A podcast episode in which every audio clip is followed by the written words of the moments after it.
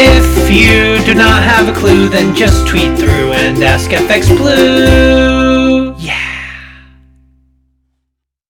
Hello, good morning. It's Tuesday the 16th. I'm FX Blue and this is the market brief. So, Boris has been on. He held a press conference yesterday where he confirmed that uh, he will announce the roadmap of the way out of lockdown uh, as early as next week.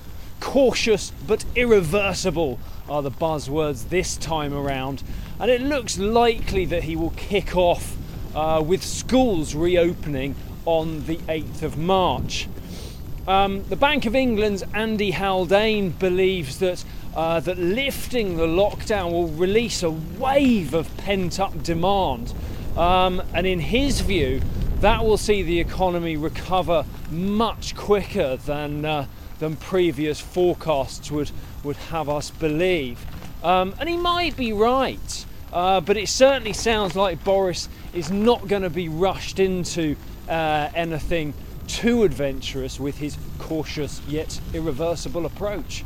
Uh, meanwhile, Sterling continues to see support from leading the charge in the vaccination race. Uh, we touched fresh highs against the dollar yesterday. We saw 139.20. Um, we may see a minor correction before any any further push higher, but uh, 140 is definitely within the sights. There's also a bit of positivity in the US economy too.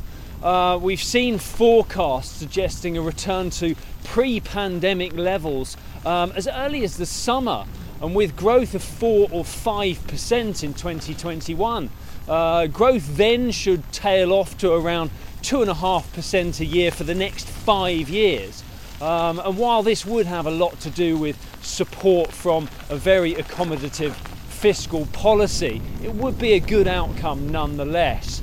Um, for now, though, the uh, the key question remains over when things are going to kick off stateside, as that uh, 1.9 trillion dollar support and stimulus package is still stuck in Congress, and Biden seems reluctant to take a more aggressive approach, forcing it through uh, with his Democrat majority.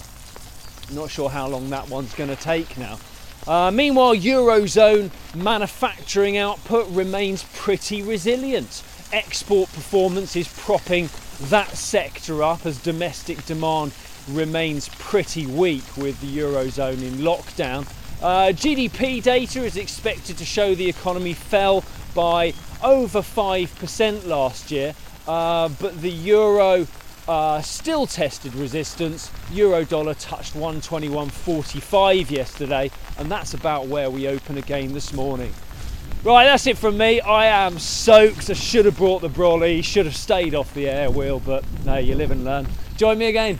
If you do not have a clue, then just tweet through and ask FX Blue.